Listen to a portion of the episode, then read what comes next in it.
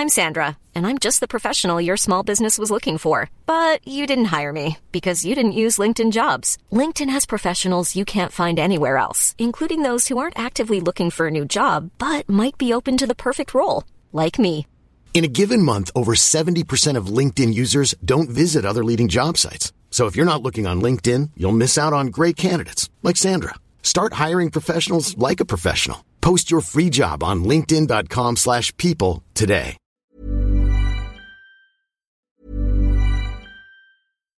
If you're looking for plump lips that last, you need to know about Juvederm lip fillers. With Juvederm Volbella XC and Juvederm Ultra XC, your lip look, whether it's subtle or bold, can last up to one full year with optimal treatment and no additional maintenance. Find a licensed specialist and see if it's right for you at juvederm.com today. That's J U V E D E R M.com. Add fullness to lips in adults over 21 with Juvederm Volbella XC or Juvederm Ultra XC. Do not use if you have severe allergies or a history of severe allergic reactions, or if you're allergic to lidocaine or the proteins used in Juvederm. Tell your doctor if you have a history of scarring or taking medicines that decrease the body's immune response or that can prolong bleeding. Common side effects include injection site redness, swelling, pain, tenderness, firmness, lumps, bumps, bruising, discoloration, or itching. As with all fillers, there's a rare risk of unintentional injection into a blood vessel, which can cause vision abnormalities, blindness, stroke, temporary scabs, or scarring.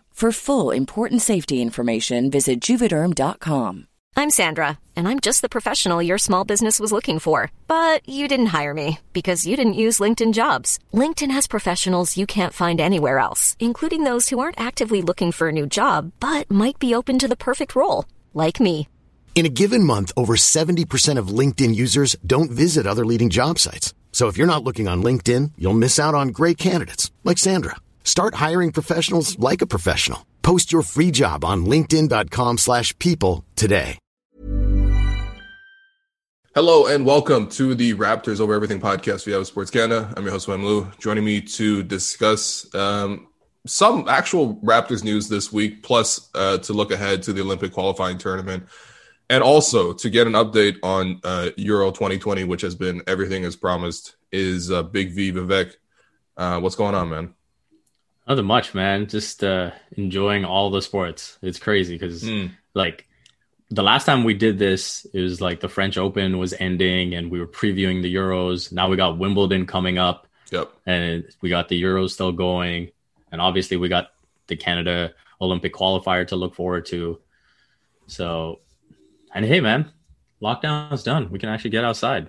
Yo, that's right. You can actually get your second shots, uh, go outside, play some sports safely, which is honestly like get a haircut and, and, and go to play some sports was like all I was really asking for. Like the rest of life is like not that complicated for me. Like if I can't go into a bar, that's okay. That's not not as impactful. I'm sure for other people there are probably more uh, bigger inconveniences than that. But uh, yeah, I'm a I'm a simple man. I feel like you are too. Um, yeah, man. FEV is for fully vaxxed V now. Okay, Jesus Christ! Did, you have this plan? Like, did you? Is that off the dome? Like, what's going on, man? I'm ready, man. I'm ready. The the Dutch are playing later today. I'm hype. I'm ready to go, man. Yeah. Now, listen. I, I know the only reason we actually want to do this pod is to update Euro 2020, which we did the preview. I think for the most part we were okay. I think I was a little low on Italy, which turns out Italy is the the, the team of the tournament. I mean, uh, a thrilling game yesterday against uh, against Austria. I feel bad for Austria, but at the same time, like. I feel like Marko Arnautovic losing is a it's, it's a win for That's- most of yeah, society. It's, it's a win. It's a win. uh, in, in any, although he did play fantastic, but in any case, let's let's talk about the Raptors. Okay, the Raptors win the fourth pick. Um, you know, neither of us are draft experts, at, but you know, by any means, but we do have a sense of like what the consensus is going to be. And I think draft prep for this fourth pick is relatively easy in the sense that you're mostly looking at three guys available at that spot because there is a consensus top four now. Um, th- whether this consensus specifically applies to NBA teams or if it's just like the NBA analysis outside of that is, is sort of one thing. But um, just based on sort of the, I'm sure you've been watching draft videos trying to get familiarized with these guys. Based on the three that are possible there, obviously Cade is going number one, but there's a, the Raptors are going to have a chance to draft one of the following three players: Jalen Green, who played in the G League Ignite team, Evan Mobley, who played for USC, and Jalen Suggs, who uh, led Gonzaga to the NCAA um, tournament conference game before losing. Um, so far, if you had if you had your pick between the three, obviously the Raptors don't have their pick; they literally have the pick of the remainder. But um, if you had your pick between the three, who are who who do you want so far with that pick? I want Jalen Green. I think if okay. If he were to be available, I feel like that's very unlikely. If he were to be available, that's the guy that I would prefer out of the three. Because for me, watching those clips of him uh, with the Ignite team, he's he fits into exactly what the Raptors need. Someone who can create his own shot off the dribble, who has a really smooth shooting stroke, whether it's pulling up behind the arc. And that's the other thing too, right? When you're watching these playoffs now, you see the value of that pull up three, uh, and even getting into sort of snaking into that mid range and being able to pull up. And I feel like Jalen Green has that in his bag. Obviously, he's got to put on some muscle for the NBA level, but uh, I think all the tools are there in terms of exactly what the Raptors are looking for uh, to uh, address the holes on their team. Beyond that, obviously we saw how bad the center position was last year, mm. at least before Khem Birch arrived. So Evan Mobley would be uh, awesome as well. Um, but I, I, feel like it's a really interesting situation. But I mean, before we dive into this more, who are you leaning towards? Uh, I I think I've still got Suggs right now. I think I, I like his okay. I like his physicality. I like his ability to drive to the rim. Um, I think that's uh, an aspect that the Raptors do have because they do have Pascal to pressure the rim. But in terms of perimeter players who can drive inside, um, you know, Fred collapses the defense, does a good job of doing that. But then obviously we know he struggles to finish at the rim, and there's only so many times that you can drive inside and kick out before teams try to make you uh, make a layup. And I think that having Suggs as that sort of two point guard lineup, a bigger point guard, a stronger point guard who can get it uh, into the paint is uh is really appealing to me. Plus, I, I, I don't know, he just feels more complete as a player. The other two guys, like this is a thing that's like I've really struggled with it, and I've tried to really done a lot of research into this. Like, a first off, the more you watch these guys, the more you hate them. Like every single one, like you're like picking them apart. But then you're like, but you have no idea. These guys are like 18, 19 years old. Um, you know, if you look at the G League, for example, like, yeah, that's great that like they, you know, they play in the G League Ignite. Like they played like 10 games, man. You're really looking at a 10 game sample. Yeah. Okay. Like, you know, if, if we were looking at 10 game samples, Bargnani might have been worth the first overall pick way back when with that, with that little mini play uh, all-star run he had. No, so like uh, you know, it's it's tough to say. And again, I think um I think you and I are agreeing. So I think the Raptors need more help in terms of like perimeter and and wing creation more than necessarily getting, um, you know, a, a, center like Mobley, who I think would be a really, really great defensive player. I think there's no real question about that. Yeah, I, I, think that would be the biggest appeal for the Raptors. This is where it's kind of an interesting situation where between the Cavs and the Rockets, how they play this obviously matters so much. Mm-hmm. And then you look at the Cavs, they have Jarrett Allen, who's a restricted free agent. And then the Rockets, they have Christian Wood. So how much would they look towards a Mobley as opposed to maybe saying, hey, if we get a Jalen Green, if we get a Jalen Suggs, you know, maybe that addresses our needs better. Maybe maybe Suggs is out of the picture for the Cavs, although we're seeing these Sexton rumors now. Um, but I think with the Rockets, if they get another, you know, wing player or a guard that probably fills out their roster a bit better. And so mm, yeah. that might leave Mobley for the Raptors. Yeah, and I think like if you're thinking about um, team building, that's the thing. Like even though yes, the center position is so weak. My, okay, my thing with this is that, with with centers like especially if you got to succeed at the playoff level, like you got to be so good. Um, we definitely see more guards um, thriving in, in, in the playoff level than you do see with centers. Um, so that might make sense to like go for center on one hand because if you get one of these rare talents, then you really do have a rare advantage, right? Like look at what DeAndre Ayton has done, for example. Like he's been like the best player in this Clippers series. Um, he when, was when like he's been awesome through the playoffs, but that game four, like yeah, there was absolutely nothing the Clippers could do with him. Like, yeah, exactly. But the thing is, like, he Mobley's not that kind of guy. Like, the, the more yeah. I watch Mobley, the more I'm like, why is he so skinny?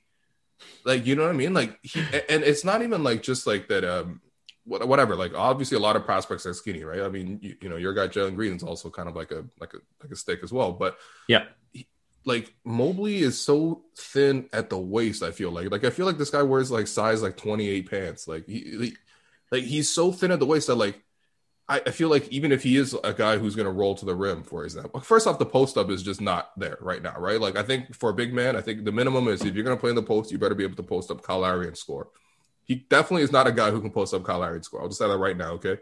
Um, Kyle's honestly might have twice the size of, of, of waist than than Mobley, but um, I'm thinking about like even if you're going to play pick and roll with the guy, right? Usually, if you're going to play pick and roll, there's going to be a third defender that comes over and tags the roller or bumps the roller just to sort of impede his progress.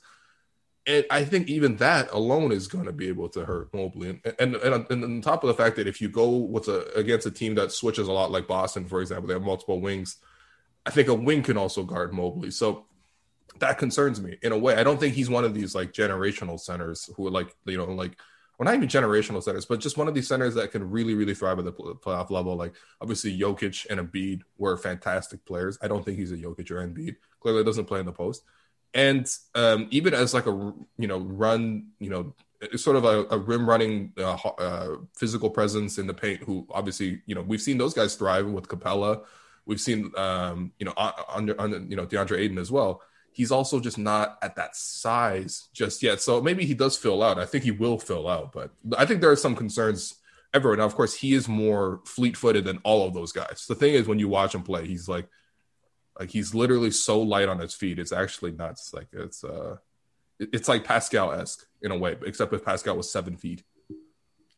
Yeah, I, th- I think that's a really important thing for the Raptors, especially when you look at the way they want to defend. If you're gonna have uh, a big like Mobley, the main question you probably ask is how well can he fit into our defensive schemes? How mobile can he be? How flexible can he be? And I think that's where his size is sort of an advantage, right? I mean, uh, you you probably want, don't want him out there on the court with Chris Boucher.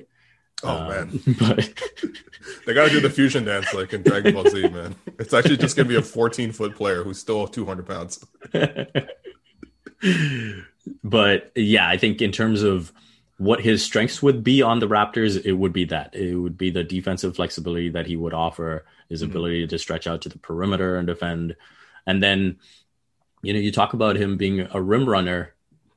That maybe fits into what the Raptors want right now. You look at Pascal's scoring ability and his playmaking. You look at OG Anunoby uh, looking to get more and more involved offensively. You look at Fred VanVleet uh, is not a shot that he's looking to turn down. Um, and then obviously we got to see what happens with Gary Trent junior mm-hmm. So, so that role of a big who maybe thrives off the offensive glass and just those uh, rolls to the rim where he has an easy finish, that might fit uh, perfectly into what the Raptors want to do. So I think that's something the Raptors got to evaluate as well. And then obviously the other part of it is well, if you're not going to get the guy that you most want, do you trade up? Do you trade down? That type of thing. Yeah, and I think trading up is possible in this draft because I think Cleveland and um, Houston have given sort of given off signs that they might do it. Um, that they're, they're kind of I open mean, to it. You know what I mean? T- Fertitta is always down to pay less. Th- that's definitely true, man. He might just trade down just so he gets a little, a slightly lower uh, rookie um, contract slot. He's probably yeah. pissed he got the second pick. He's like, yo, that, that's eight million guaranteed right there. could have been uh, could have been saving money from our restaurants. Um, yeah, I mean, I think trading down is also very possible in this draft because you have Orlando sitting there with multiple lottery picks. You have Golden State with seven and fourteen, um, and I think you know for a lot of these teams, like trading up, I think is something that a lot of these teams were banking on in terms of sense of I think Orlando was anticipating winning a top four pick in this draft. I think uh, OKC was anticipating, and and the OKC thing has been brought up a few times. Um, shout out Kate um, on, on, Twitter and also on the on the live calling show. But Kate has been sort of pushing the Shai Gilgeous-Alexander bandwagon, and this is not out of nowhere. This is not just like a fan campaign. This is also just like specifically like I think some reporters have lent credence to this and asked the question publicly, like, hey, are, is OKC gonna you know ex, uh, sign Shai to a max extension because you know they clearly have a very very long term outlook. They're probably looking at multiple things here. Uh, maybe they look to trade Shai. Now the thing is, I do think that if they are able to extend Shai, which I don't think is too big, of, too big of an issue. Besides, here's all this money.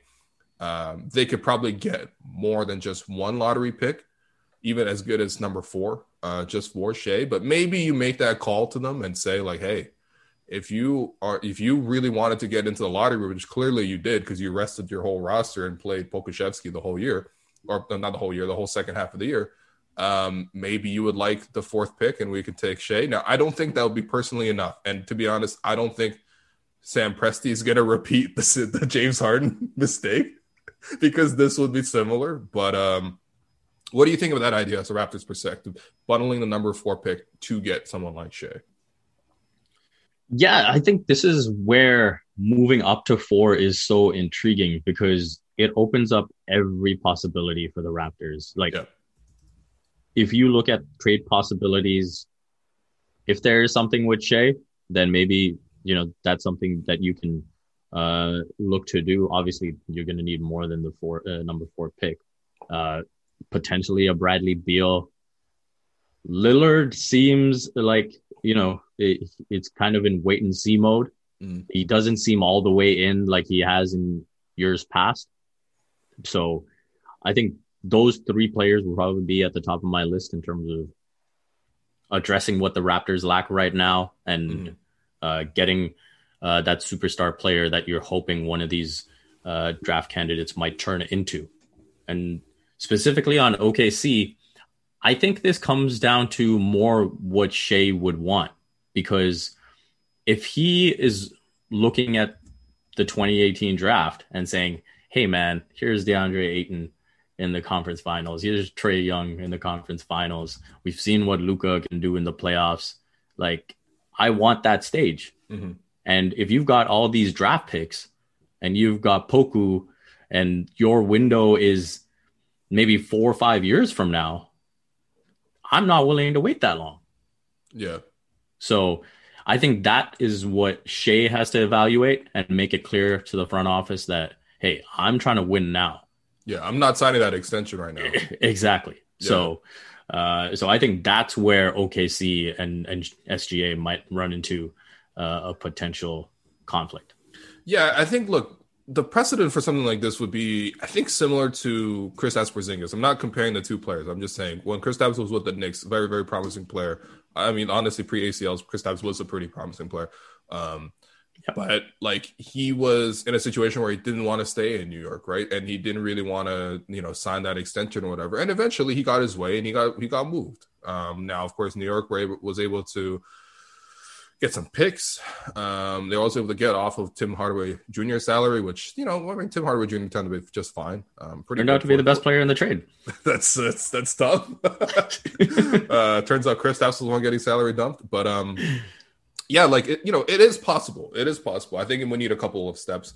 Uh, in the event that that were available, I, I think yes, absolutely, you do that deal. I mean, I know that um, Shai has been out for half the year, um, and he was going to miss. He's skipping. He's skipping the uh, Olympic um, tournament this year, and also the the actual Olympics itself because of this injury. So you know, I think it is serious. I think it's something that has afflicted him. But at the same time, like his body of work as a player is just fantastic. Yep. Um, 82 games. All played all 82 his first year. 70, uh, 70 games out of possible 72 his second year. Um, and then yeah, 35 this season. Obviously, he only played half the season, but he's just I mean, when you watch him play, like he's just he's that good, especially as a scorer too. I think especially if you pair him with another point guard who can really set the floor. You know, obviously he had a lot of success with Chris Paul. A lot of players have a lot of success with Chris Paul, but um I mean, I just think is just as a pure scorer is is so elite in that front. He's got the step back jumper. He gets to the rim at will. He he plays at his own pace. He has you know such a great touch in terms of with his angles. Makes a lot of difficult shots. Doesn't actually take that many difficult shots. Uh, efficient from the three, efficient from two. Like he had what fifty one percent from the field, forty two percent from uh, three this season. Gets to the free throw line as well. Can set up other guys as well. Not a bad defender. Like also, you know, listen, he's he's Canadian. Listen, finally, we are no longer just being like, yo, we need Samuel Dalembert on the Raptors. Yo, for real. We we, we, we need um you know, whoever else, man, Cory Joseph on the Yo, we we, like, co- we, we converted Matt Bonner to Canadian citizenship. Remember? Yeah. Some people forget that like, he wasn't Canadian. I mean, he, he just seems so Canadian at first, anyway. But yeah, we. I mean, back then we were like taking whoever we could get, right? Mm-hmm. And now, now it's really, really competitive. And yeah. I think the biggest point you made was Shai's efficiency because to be on a bad team where teams can solely focus on you yeah. and you can still have that level of efficiency, that is huge and you pointed out the three point shooting. He shot 63% uh, at the rim. So I feel like the, the one thing for me that he's surprised me a little bit with is the first year or so when I saw him, I thought he had a really slow release on the jumper. Mm-hmm. And so I questioned whether, you know, he could be that type of guy that could genuinely like elevate and create like have his own create his own shot consistently. Yeah. Because of the slow release but he's developed that and he's worked on it. And now, like, he's a bona fide scorer in this league. Uh, he's improved his playmaking. And, you know, I think there's more potential to be had with his defense because of his uh, size and length. But, um, yeah, I think I think he'd be an incredible get for the Raptors.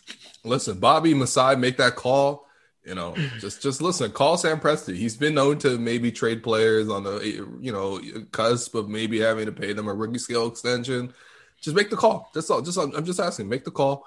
And and yeah, to your point with Shai, like yeah, the shot is still honestly it still looks slow, but he gets it off whenever he wants. Yeah, and he, it's it's it just goes in. Like I don't know what else to say. He's got incredible touch. So um, speaking of Shai, though, um, his his uh, his cousin is going to be on the Team Canada Olymp- uh, roster, and so there's been uh, training camp has already happened for Team Canada, the men's team, um, as they head into the Olympic qualifying tournament. They are going. So this tournament itself is going to be mad short. It's gonna it's it's like honest, honestly shorter than summer league. Okay, June 29th. So next Tuesday, they play Greece. Wednesday they play China. Um, it's a damn shame what's going to happen to China on that day, but you know it's fine. Whatever, I can accept it. Uh, they got one day off, okay, and then July second they play the semifinal if they advance, and they play the final on June third or July third. So the whole tournament is taking place in a span of five days. Um, now they are only six teams in the in their tournament, and uh, it's split into Group A, Group B. Uh, group A has uh, Greece. It has um, China. Yeah, it has China. It has Uruguay, and then you know, uh, no, it doesn't have Uruguay. It has Czech, Czech Republic. I, you know what? T- t- the groups don't really matter that much. This is this is terrible. I, have done a lot of research. For some reason, I haven't written out Group A. Um, no, but you had it. You had it. It's just the three teams in the group in each group: yeah. Canada, China, and Greece. Right. Um, that's right. I was literally forgetting Canada. Uh, and, and, yeah, they just need to basically beat. Uh, they just need to win four games. Is is is the long and short of this whole thing. Um, I think first off, one of the main decisions the team is currently looking at right now is who makes the roster, and they did have a number of players that they released on their initial 21 man list. That one had a ton of more NBA players, and then a lot of very prominent ones uh, when it came time to sort of revealing the updated list was very different. Uh, you didn't have Khem Birch, who is on the eve of free agency. You didn't have Kelly Olynyk, who's on the eve of free agency. You don't have uh, Dillon Brooks, which obviously that's a big, big, big, big loss. He was arguably, I mean, he could have been the he could have been Canada's best player in this tournament based on the way he was playing. Yeah, yeah, it would have been between him and Wiggins. Yeah, right, and um, and there are some other names that you know were no longer um, involved. But for you, based on the number of guys available, and you can only take 12 for this tournament and to the Olympics, who what is your roster looking like? I have it broken down guard, wing, and bigs. So let me know what your final 12 is for Team Canada this summer. Yeah, so I think the one thing that kind of throws a spanner into the works is I don't know if you saw there was someone from North Pole Hoops, Hoops who tweeted out that Melvin Ejim did not travel okay. to Victoria, so he might not be. Obviously, we don't have any details beyond that, so it's just this report that's kind of hanging in the air. I don't know if he's like going to join the team later or whatever it might be. In a mm-hmm. perfect world, Melvin Ejim is on the team because yeah. he means a lot to that team, and he has uh, that flexibility to defend multiple positions. So for now, I'm going to leave him off based Okay. on that report. Okay. Um, looking at uh, the bigs, then I would I would say, you know, Dwight Powell's got to be there. Uh, Yep. I think Andrew Nicholson has played well. Mhm. Um, and then I think you have to have that size if just just to have it in case. And so I think Owen Klassen will make it. Um, and then That's tough. yeah, I, I I think I would squeeze in Anthony Bennett in sort of into that uh, Melvin Ejim spot where he can play a couple different positions. He can offer you that spacing with the 3 Mhm. um, and then uh, he he played uh, pretty well in that FIBA Americas Yep. uh, a couple games as well. So I would ride that. So I'd have sort of those uh, five, I guess, bigs, and then you've got you know the wings are pretty straightforward. You got Wiggins, Barrett, and Dort. Yeah. Um, because yeah, they, they pick themselves because of what's available. The guards, that's where uh, you know I I'm I'm pretty much you know only cutting one. So uh, I've got Cory Joseph, Nickeil Alexander Walker, uh, Mychal Mulder, and Andrew Nembhard because I- I, I think with those latter two guys outside of Corey, you need that sort of that genuine point guard vibe and someone who can really operate in the pick and roll well. And so I think uh, Nurse sounds like he's intrigued by what Nembhard has been doing in the pick and roll, and so I think he's going to make the cut. Yeah, well, uh, you know, to that same point though, he's also been bringing up Trae Bell Hines or or Haynes. I, you know, his name is Haynes, but Nick keeps saying Hines. I I, Yeah, I, I don't know if that's a pronunciation thing or something, but in any Yeah. case, uh, yeah, with- that's a fair point. with Trae Bell. Like he he's brought him up a few times unprompted. I agree with you. Like for me, the thing is, I'm taking one less big and I'm taking one more guard. And I think you know for international play, that's probably silly in the sense that like I think that a lot of these teams are bigger, right? You might run into Turkey, for example. They have a lot of depth in the front court. Uh, you you run into even teams like Greece will be very very physical in the middle. Um, you, you, if you go to the Olympics itself with this roster, you might you know you can run into like Serbia, you can run into um, you know Spain will be big, things like that. Obviously, Team USA is going to be well. Team USA weirdly is not that big, but still, obviously, you need rim protection against some of those guys. Um, Australia is going to have Aron Baynes. of course, and that's why you have Owen Klassen, the Canadian Aaron Baines, to, on your roster, buddy. So um, for me, yeah, I, I'm taking less bigs, and I'm trying to take uh, a little bit more in terms of guards. And I think honestly, like there's a real case for all five guards to be taken. The thing is, like when they went to China, like uh, in the FIBA World Cup in 2019, like they had a lot less options to pick from in terms of like established sort of talent. And so they really went guard heavy with that roster, which wasn't that much of a surprise to me because I'm like, Nick Nurse wants to play all these guards anyway. Like he wants to have two point guards on the floor at all times. I think Mulder is more of a situational shooter than a specific point guard. Um, so I think he's he's almost like a wing in a way, even though he's only six three. I think that he's mostly going to be in for shooting. Probably not going to play all that much, um, unless the, the, the team just needs shooting that badly, and they'll play Mulder. That's fine. But like Nembhard played decently well, and honestly, in that tournament, like they had Nembhard playing small forward at times because he is six six. I don't think that's his ideal position, Yeah. but you know they they do have those options. I agree with you on the wing. Absolutely, Ejim would have been in that group as well. Yeah. But uh, if he's not in, it, it would be a big blow to this team, especially because they they uh, you know they they had a great depth. If you just you know in a hypothetical pure you know uh, ideal world, you would have incredible yeah. incredible depth at guard, right? With Jamal, with Shai. Just I mean, just that alone, like that would honestly rival like some of Team USA's talent. I'm not even kidding. Yeah. Um, and but even on the wing, it's still a little bit weaker because you had, um, you know, you had guys like Oshae Brissett. He's he's not involved in this in this team right now. Uh, you had um, Dillon Brooks. He's not on this team right now. So like, if you lose Ejim as well, then you are, you know, it is a bit weak. Even though I do think Wiggins, Barrett, and Dort are just going to play like the majority of minutes. If you have three wings, that's not bad, but it does cut your ability to sort of play smaller, um, especially because you don't have as much rim protection too. So, like, I, I think for me, like, I would probably take four bigs as well. I, I, I agree with you. I think you take Bennett to sort of replace Ejim, but I, I like Trey Lyles in that group too. I like the shooting in the front court. Powell, and Nicholson. To me, I just look. I, if nothing against Owen Klassen, everybody who played in in, in 2019 in in that tournament deserves tons of credit. But like Owen Klassen, when I, what I saw from him, I literally it was literally a preview to Aron Baynes. Like it, it, it was tough. Like so.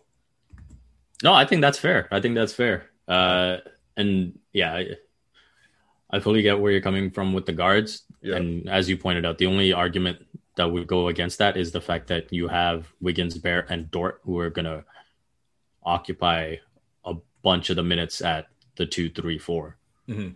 And who, I mean, Barrett, like he might play some one too, right?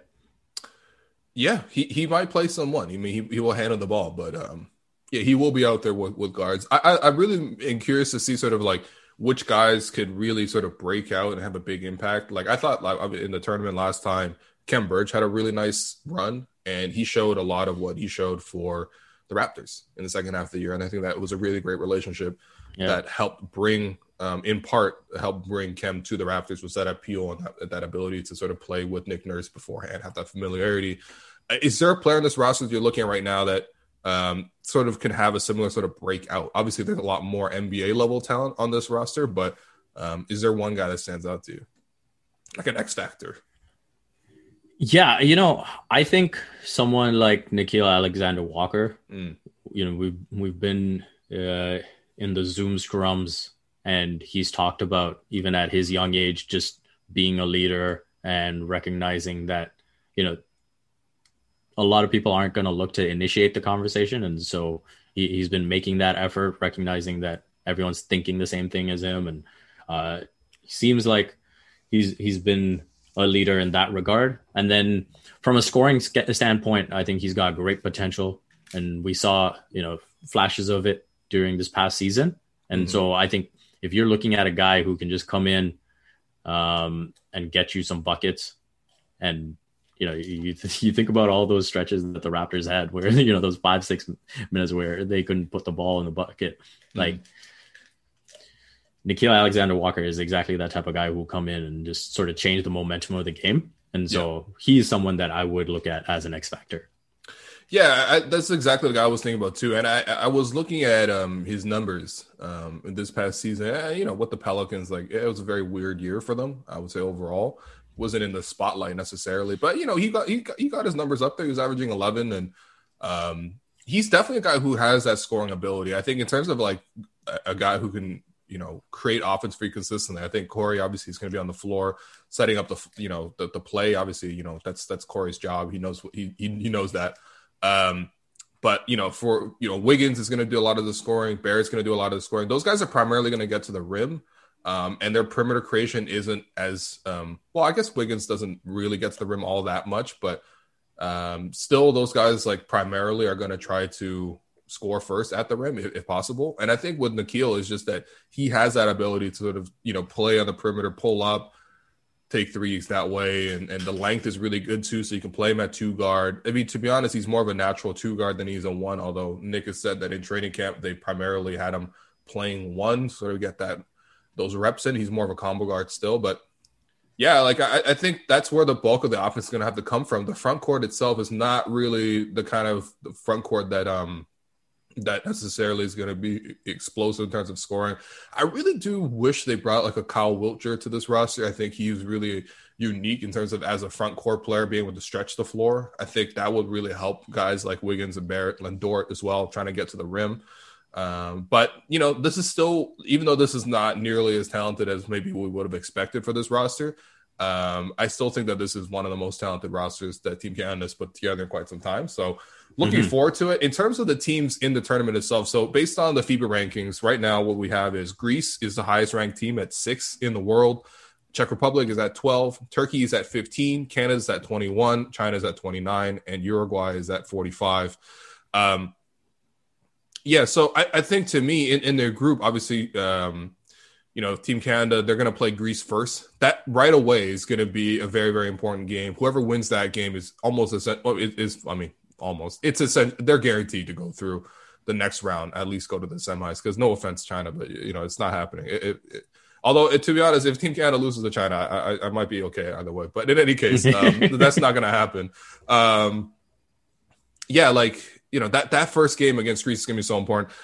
I was trying to look up Greece's recent performances to do some research into this. First off, very very hard to find just basic box scores. I literally couldn't find a box score. I could only find final scores. So recently they played like a little bit of an invitational, a little bit of a warm up. Didn't have some key players, but they lost to Bosnia. They they barely beat Latvia. This is back in February for the EuroBasket qualifications for EuroBasket 2022. Uh, and then they recently lost to Serbia. Uh, they narrowly beat Mexico, and then they beat Puerto Rico. So like you know, w- kind of what you would expect from this Greek team. Um, they're they have some key absences. Uh, Giannis is definitely not going to play. Thanasis is not going to play. You need Thanasis uh, in his in his tight jeans on the sidelines, just clapping for Giannis, and, and the TNT camera has to pan him every single time, and Giannis does anything. Um, but this is still a team that's going to be very very tough, and they're coached by Rick Pitino, which is a little bit random. Uh, yeah. But yeah, well, I mean do you? I mean, obviously, Greece is going to be the most toughest opponent here um, in, in in the group stages. But um, I mean, I think Canada should still be favored to beat Greece. You know, all, all due respect. They should be able to on paper. I think the challenge for Canada is going to be when you look at teams like Greece and Turkey Mm-hmm. It's more the sort of institutional knowledge that you're going up against. Yeah. Right. Okay. And they know how to play the FIBA game. They know how to get really physical, get into you.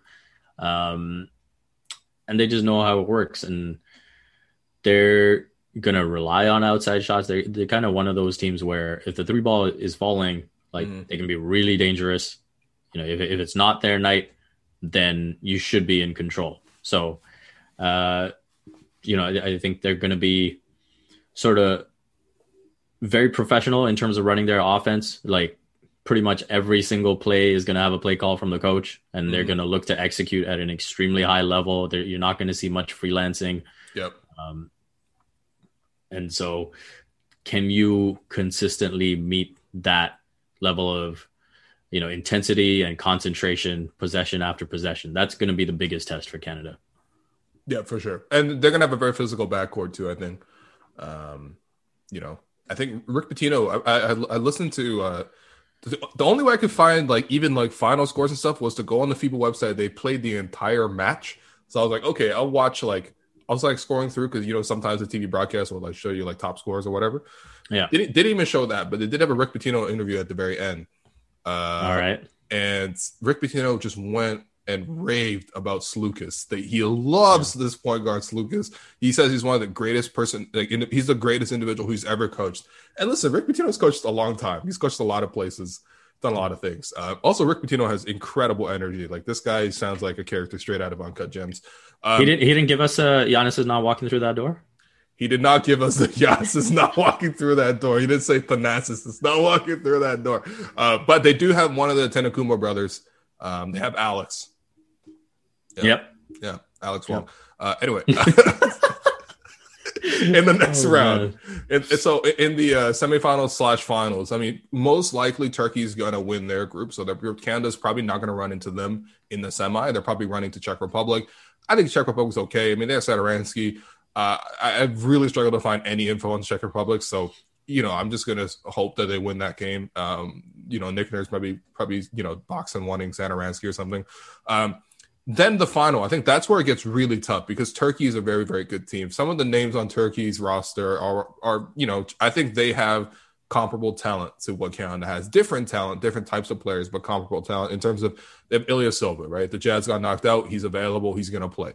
Uh, Furkan Korkmaz, the Sixers got knocked out. You were right, by the way. The Hawks really took on the Sixers. Sixers a big fraud team. Right? Absolutely, you were right. I thought they were going to roll over the, the Hawks. Um, that did not happen. But Korkmaz is available. Shane Larkin, noted uh, Turkish man, Shane Larkin is also on this team. Uh, as we all know, the great uh, MLB player Barry Larkin was Turkish, uh, so therefore he is on this team. Cedi Osman is, I think, on the roster as well. Then you have the draft prospect that people have been talking about might go top 10, um, Alperen Sengun. I feel like I'm screwing up his name. Uh, and then they have the seven footer uh, who plays on the Heat, uh, Yurtseven. Yeah, I, am sorry. The seven man. footer who, like, literally, you can just call him seven. Yeah, he's literally he's seven foot Turk. He's lit- it's really in the name. It's it's really really nice. I hope he wears number seven as well. Um, but yeah, like Turkey, I think has a really nice roster for the for this group. They have obviously a starting five that could very well all be in the NBA. Like Shane Larkin's been in the NBA. He's a very very good player overseas.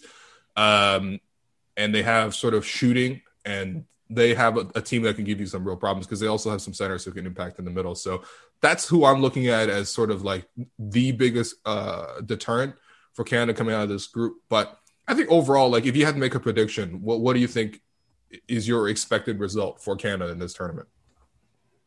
My expected result is to win the tournament and qualify. Okay. I I think you know everything that has gone on with this team the last few weeks in terms of announcing uh, the names, in terms of who's available now. At the end of the day, I do think the roster is good enough. And uh, yeah, sure, there's no Jamal, there's no Shai, but you look at the talent that's available. As you mentioned, this is the most talented team that Canada has had mm-hmm. in a long time. And you look at the leadership of Cory Joseph. You look at the wings between Andrew Wiggins, RJ Barrett, and Luguentz Dort. Yeah. I mean, that in itself it should be serious trouble for any other team to contend with in mm-hmm. this tournament at least. And so, yeah, my expectation is for is for them to win. Um, and Nick Nurse has the motto too, man: expect to win. Absolutely, I'm sure they're seeing that in the Tampa Bay locker room every single day. Uh, yeah, I mean, I, I think I expect them to win the tournament as well. I think if there was one player, obviously outside of Shai and Jamal, and Jamal, which like obviously those are the guys if there's one player that you wish was on this roster that was healthy and available to play, but for some reason is not on the roster uh, for Canada, wh- which player do you think it is? Because for me, honestly, I think probably Dillon Brooks is the right call here, but I honestly would, I would really, really have loved if Kelly Olynyk was on this roster. I'm right with you, man. Because yeah. you think about the names that were initially reported yeah. you were looking at the bigs and saying, "Whoa, this is stacked." Kelly Olynyk, you got Tristan Thompson, Khem Birch, Dwight mm. Powell, and you compare that to what the situation is now. The bigs are where you're kind of hurting. Yeah, and so, yeah, absolutely. You think about, about what you said in terms of having someone at the five who can shoot. Obviously, Kelly Olynyk is way better than what Kyle Wiltjer can offer. So that yeah. would have been a perfect fit. Uh, and yeah, I think maybe in terms of that toughness and physicality, if there was any chance that Tristan Thompson was was available, that would have been great. Right. But uh, I definitely think it, it's a big that you would want available, mm-hmm. and Kelly, based on what's available on the roster, uh, would you would say is probably the biggest need over a Khem Birch or a Tristan Thompson. Yeah, absolutely. Um, so listen, you can watch this tournament on DAZN um, and uh, you can also listen to the coverage. I'm sure you'll be doing coverage for CBC. I'll be doing coverage on this podcast, post game reactions, some takeaways, some of that, you know, the usual vibe. Um, I'm not gonna lie, I'm not gonna get to ten things. Um, it, would be less. It'd be less, maybe five. But uh, but yeah, I'm, I'm looking forward to the tournament honestly because I think that this is obviously Canada's greatest opportunity for the men's team at least to to to uh, make the Olympics. The women's team obviously fantastic. Has already made the Olympics. Uh, doesn't have yeah. to worry about this kind of stuff. But in any case, um, before we go, Euro 2020, we got to update. So we're in the round of uh, we're, we're in the knockout stages at this point. Um, great, great story. Obviously, I mean not great story. tragic story with Denmark. Uh, luckily, everything's okay with Christian Eriksen, but they have gone through. Um, we saw. Uh, you know, a fantastic game yesterday where Italy, I would argue, team of the tournament so far, um, nil nil through 90 minutes, had to play extra time, scored two goals and two really good goals, I have to say. Um, yeah. In the first 15, the first half of extra time, but then second half extra time, uh, one of the weirdest goals you've ever seen a header from maybe like two feet off the ground. like and like crazy. Oh, yeah, be, between three Italian defenders and um, Donnarumma, who had made an incredible save shortly before that. Mm-hmm. Uh, and Italy hadn't conceded for like over a thousand minutes or something like that, which was just nuts to think about. And so there were some hairy moments for Italy as they try to close out Austria. Um, but overall, I mean, like first off, like um, at this current moment, obviously not knowing who else goes through, and in, in your team, uh, the Dutch are going to play later tonight. Uh, but not knowing right now, who is your pick at the moment to win the tournament? Now that you've seen the group stages and a little bit of the knockout round.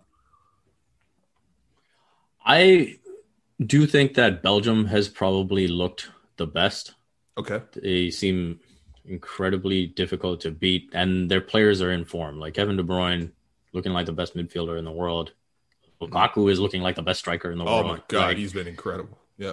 Yeah, th- that team I think is, you know, I think there's a bit of this generation has to come away with something and they missed out at the World Cup, and I think they're sort of extra determined to make something happen here. Mm-hmm. Um, and then I, I wouldn't just you know forget about France because of the group stage. Oh, you cannot forget about France. They're, I think they're still probably the most. They're still the most talented team in the, in, in the group. It doesn't really matter how well everyone else has played.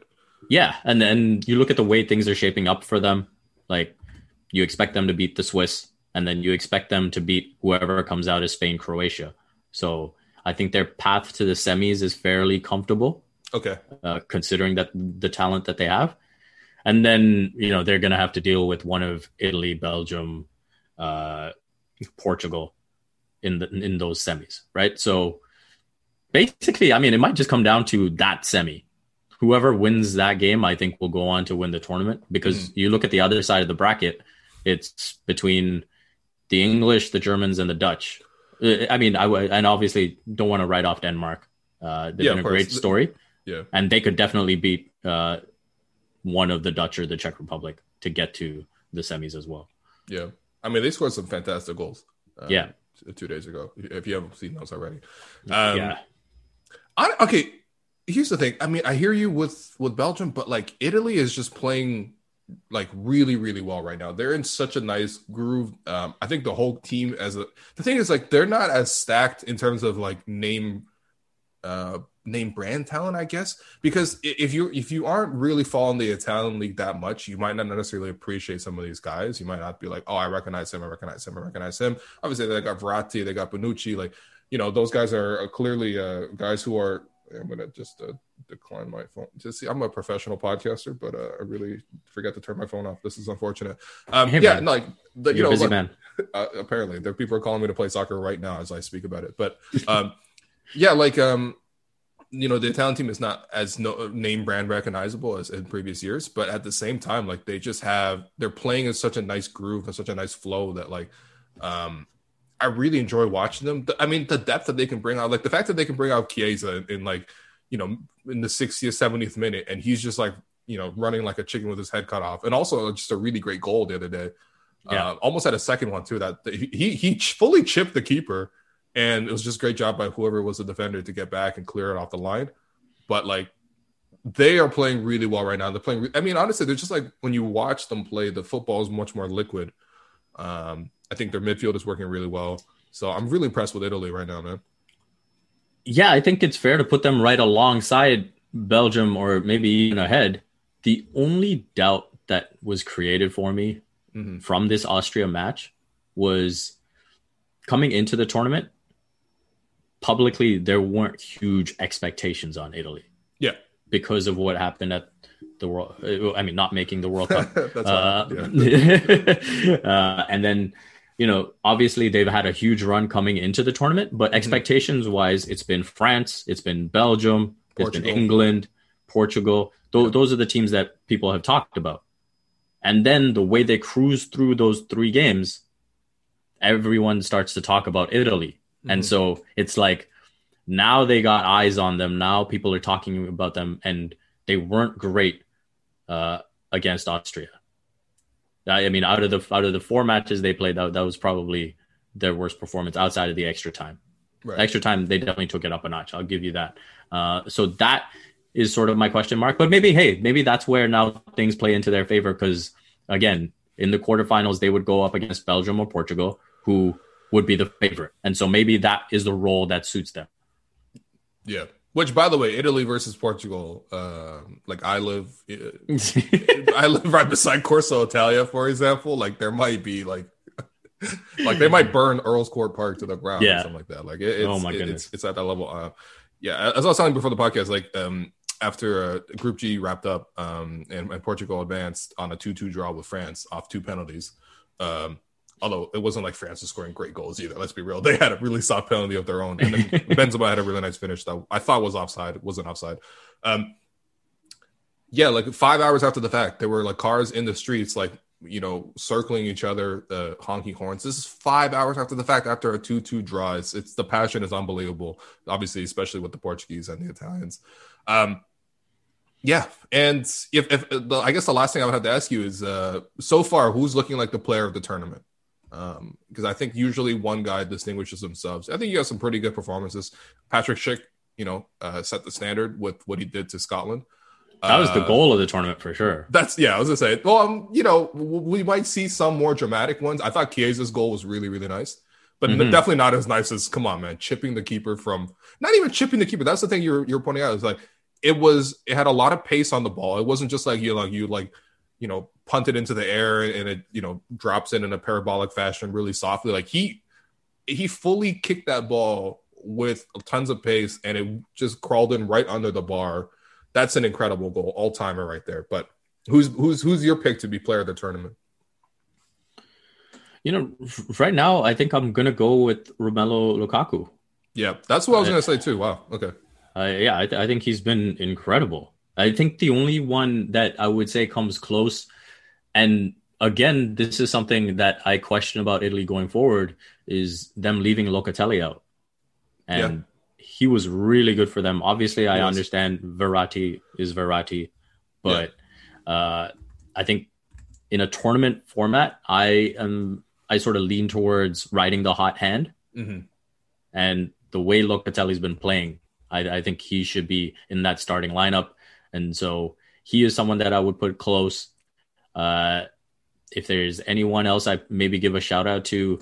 I think Gosens has been really good for Germany. Yep. yep. Uh, but yeah, that that that probably be my. I thought you were gonna say at least a, you gotta say Ronaldo. I mean, come on, man. He's got what five goals already. I mean, bro, if if it weren't for the penalties, yo, come on, man. what are you gonna say? You're gonna call him Pinaldo now? Like penalties are penalties are a part of the game. They're important. Yeah, you got three penalties. It's fine, but yeah, no, and a, no, and a, and a tap in. these, these aren't the sexiest goals. I have to say, man. I've seen Ronaldo score some nice goals. Wow, damn. Even That's as a United, even as United fan, you're not coming in for Cristiano. Damn, five goals though. Come on, man. You yeah, know he's a legend yeah, at these tournaments. Yeah. Yeah, no, for sure. I mean, he's the all-time leading scorer at the Euros. So, yeah, uh, yeah, no, definitely shout out Cristiano, but in terms of evaluating sort of over the 90 minutes what different players have done, that's fair. Um, yeah, I'll, I'll, give you like Cristiano's probably done more than Gosens. Um, but yeah, between Lukaku and Locatelli, like I'll probably pick those two in terms of their performances so far ahead of Cristiano. Yeah. All right. So, um, Euros, man. I, I, look. I'm still sticking with France. By the way, I still I'm still gonna ride with France. They're still my team. They're still gonna win it all. Honestly, they still have the most talent. Period. I mean, they haven't played the sexiest football, but like I think Benzema has shown a really nice ability to pair with uh, with um, with Mbappe. I think Griezmann is sensational at these tournaments, and I just think that their overall defensive structure is really good. Even though I, there have been moments where they've been shaking this tournament for sure, but I do like the talent. I do rate the talent. So um, still picking, sticking with France, but um, yeah, I mean, look, listen. It, I should shout out Pogba. He's been really good. Oh too. yeah, P- Pogba's been fantastic. Which, by the way, as a United fan, I'm sure that has to sting you, man, because uh, he doesn't do any. Well, it doesn't. He does like eighty percent of this at best for you guys. So I'm gonna push back a little bit because okay, was that? I mean, if you if you're talking about like the whole like four or five seasons that he's been at United since returning, then yeah, yeah I'm with you. Yeah. But if you look at this last season, okay, like he was incredible, especially after like that whole Mino Raiola fiasco right, of right. like, oh, they got to sell him in January, this and that. If you look at him after that, where he put out the Instagram post kind of shutting all that stuff down, he was arguably United's best player, like better than Bruno. Wow. Okay. So, so based on what he did in the second half of the season, this is to me the same dude. Uh, what what would you say is like the key to unlocking this kind of performance from Pogba? Because I think that's always been a question. Is like, how do you use Pogba? N'Golo Kante. okay, well, no, but that's the thing, right? I think when you have yeah. someone like a Kante who takes away the pressure of the defensive responsibilities for Pogba, not saying that he doesn't have to defend at all, but the pressure isn't there and he can focus more on being that creative influence. Mm. I think that's how you get the best out of him. And Right. so, you know, I think the fact that United have to play two CDMs in Fred and Scott to protect Maguire and Lindelof, like that says a lot in terms of where United are at defensively. So if they could get that CDM, that one CDM who can really control it, um, Wait, Fred, we Fred isn't that guy for you guys? Emmanuel Fred- is. Fred Fred is somehow playing Copa America for Brazil. It's it's incredible. But Yeah, I was gonna say Uh, it, it's been like all day football, like all literally all day football. Yeah, yeah. yeah. But I think that's the key for Pogba. Mhm. When when you have the right defensive talent behind him, Mhm. where he can just go about being himself, that's where you get the best out of him. But then where do you play Bruno? See, this is the this is the this is the issue you guys run into, man. It's a weird little puzzle. Like you got to play different formations now. You got to play like I don't know, man. Like a not even a diamond, I guess, because I think it's more of a, a Rashford uh, question than a Bruno question because Pogba likes playing on the left. okay, Like when United go to that four, when they have that four two three one, he likes being on the left side of that three. okay, Uh, and, but that's where Rashford usually plays. So then, what do you do with Rashford? I think that's that's sort of uh, the elephant in the room that no one wants to talk about because he's a uh, Manchester lad. um, yeah. I was gonna say. I mean, like I, I, I saw someone bring this point up too. Like uh, EPL is just like a, a little bit faster. I, I know a lot of teams park the bus, so like, especially the lower tier teams, but like the, the the pace of the game is just a lot faster. It's a lot more based on physicality. Whereas I feel like in these tournament games, the game the pace is a little bit slower. There's a little bit more time. Like when we're talking about football, like there's just like the, an extra second, an extra beat of, of time to play the ball is so so important. And with a guy like Pogba, he's so creative and so distributive in terms of with the passing, with the ball. He's played a number of fantastic balls for France as well. Um, that does really allow him to highlight those things. And I mean, yo, if he had scored that, like you see that uh the shot he took from outside the box where he dropped the defender with like a sort of given, like I don't even know what that was, like a hesitation. The save by Rui Patricio was crazy. was the double save. disgusting. Yeah, exactly, a double save. But no, but just the first save alone was just Yeah. sensational. So yeah, I agree with you, man. Pogba has is also in contention for sure. I think he's been France's um, most creative player. Although I do think Griezmann has has done it quite a bit um, two way as well as he always does. So, but I mean, listen, Euros was fantastic. It's living up to the promise. Um, it's making me want to play soccer. So I'm going to end this podcast right here. Big V Vivek. Uh, what else, man? What, what, what? Let the people know what you're doing, what, what you're saying. Um, before we before we sign off. So in terms of the Olympic qualifying tournament, we have some exciting stuff uh, that we're doing with North Courts. We're gonna do a live preview show Monday uh, at noon, so people can check that out. Awesome. And then uh, on Tuesday before the game, around six, we we will be doing a full out preview uh, of the game and the tournament in general as well. So one of the two you can check out. Uh, we'll have guests on. We'll be talking a whole bunch of basketball and Mhm. looking ahead to the tournament. Besides that, just the usual stuff, man. Um, you know, still writing the features for CBC Sports, Complex Canada, and you can follow me on Twitter at M Jacob. Yeah, there you go. Definitely check out uh check out uh North Courts, man. Honestly, like it's you know um it's a really nice blend too of like you know you're bringing a lot of like the sort of um journalist sort of analyst perspective and then you got Jevohn who's bringing in the player experience obviously he's such a invaluable voice in all of these especially because he's played for so long as well and in these specific things he can speak to directly what it's like to play I mean, basically, FIBA is a series of playing in Tuesday nights in Stoke. Like it's, it really is. it really is, right? So you really need to know that experience. And then plus Meghan McPeak is just fantastic overall. Um, Yeah. You know, bringing that experience and everything like that. So yeah, definitely. Um, check out everything you're doing. And uh, listeners, uh, I will also be doing some uh, mostly reaction. So this is going to be the Canada basketball uh, preview. And then, yeah, just look out for reaction podcasts um, after the game. So thanks everyone for listening. Uh, follow Vivek uh, on Twitter at Vivek M Jacob, and um, yeah, I'll probably call you again when the Euros are over. We'll, we'll have to reevaluate what's uh what what happened in this tournament. But so far, it's been fantastic, man.